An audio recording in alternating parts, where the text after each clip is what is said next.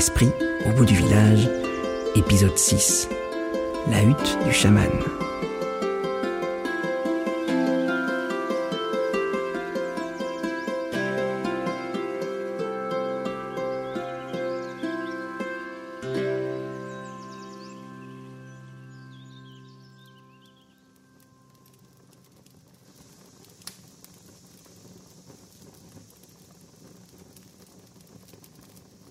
L'esprit embrumé, les sens anesthésiés et le corps en souffrance, Émilie reprenait difficilement conscience. Oh, Oh, regardez, elle se réveille. Oh, je peux voir. Venez voir ça. Du calme, du calme. Laissez-lui un peu d'air. Elle ouvrit les yeux. Une douzaine de visages étaient penchés sur elle. Il y avait des hommes de pain couverts de taches, un connecteur éborgné, un flat lumière avec un bras dans le plâtre et d'autres esprits qu'elle ne connaissait pas. Elle est belle. Dit le flat lumière en plaquant ses mains sur ses joues, je peux la caresser? Demanda le connecteur. Non, non. Allez, ça suffit. Laissons-la se reposer. Celui qui venait de parler ressemblait fort à un être humain. Pourtant, quelque chose dans les traits de son visage et dans ses proportions ne laissait aucun doute sur le fait qu'il s'agissait d'un esprit. C'était aussi le seul qui avait l'air en bonne santé. Oh, oh. Elle voulut le questionner, mais elle n'en avait pas la force. Loulou, dors. On en reparlera quand tu iras mieux.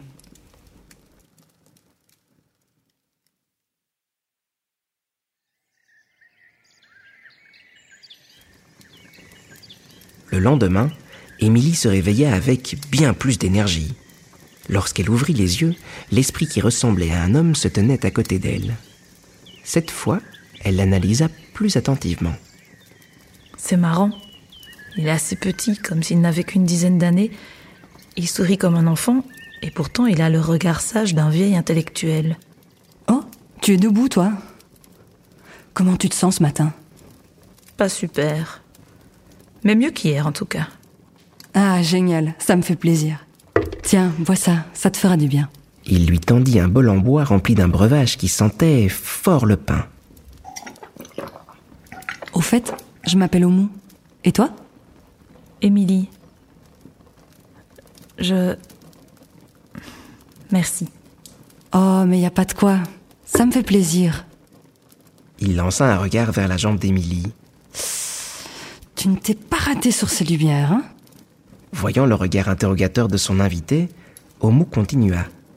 Les lumières. Tu sais, c'est le nom des fleurs sur lesquelles tu t'es piqué. Ah, oui. Je. Je savais pas qu'elles étaient empoisonnées. Elle fut soudain envahie par une puissante tristesse qui fit s'effondrer ses épaules comme si elle pesait tout à coup 20 kilos de plus. Cet endroit était tellement génial. J'ai- cru qu'il y avait rien de dangereux ici. J'ai cru que j'avais trouvé un, un monde parfait, loin de l'hypocrisie des hommes. Un monde où je pouvais être moi, juste moi, et profiter de tout ce qui m'entourait. Quelle idiote. Omu hocha la tête quelquefois. Mais. Sais-tu ce qui vit sous les lumières? Euh. Non. Eh bien, sous les lumières, il y a des centaines. Non, des milliers d'espèces d'insectes. Et toutes sortes de minuscules esprits. Ailleurs dans le monde, ils sont en permanence en danger. Certains les mangent, d'autres les écrasent, même sans le faire exprès. Mais pas sous les lumières, c'est ça? Exactement. C'est vrai que les champs de lumière sont dangereux pour les grandes créatures comme toi et moi. Mais ce qui est dangereux pour nous est un refuge pour eux. C'est le seul endroit où ils peuvent vivre sans se défendre en permanence. Émilie ne savait pas trop quoi répondre. Je n'avais pas vu ça sous cet angle. Pour être honnête, je me sens quand même un peu perdue. Tu es sûr de ne pas avoir de foyer? Peut-être que là d'où tu viens... Oh non, sûrement pas. Je déteste le village d'où je viens. Non, je croyais que c'était ici, mais j'imagine que je me suis trompée. Eh bien dans ce cas, tu as toute ta place ici. Omu ouvrit grand les bras, invitant Émilie à regarder sa maison. Chez moi, je m'efforce de créer un foyer pour tous ceux qui n'en ont pas. Les malades, les blessés, ceux qui ne peuvent pas vivre par eux-mêmes et puis tous les égarés. D'ailleurs, je vais devoir aller m'occuper des autres. Mais ne t'inquiète pas, tu peux rester ici aussi longtemps que tu le veux.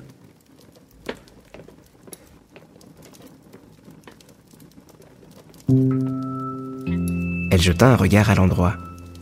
Elle se trouvait dans une hutte construite dans un arbre géant. Des branches énormes traversaient la pièce, servant tantôt de mur, de poutre ou de siège. Un grand âtre occupait une bonne partie de la pièce.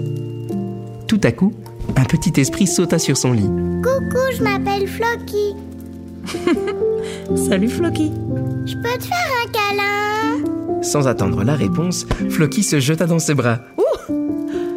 C'est vrai que je suis pas si mal ici.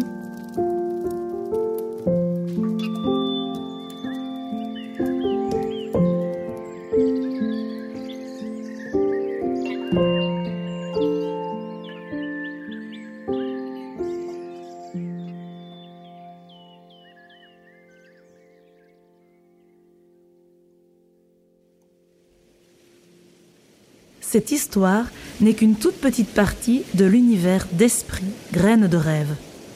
Rends-toi sur le site esprit-seedsofdreams.com, le lien est dans la description, pour découvrir toutes nos autres histoires.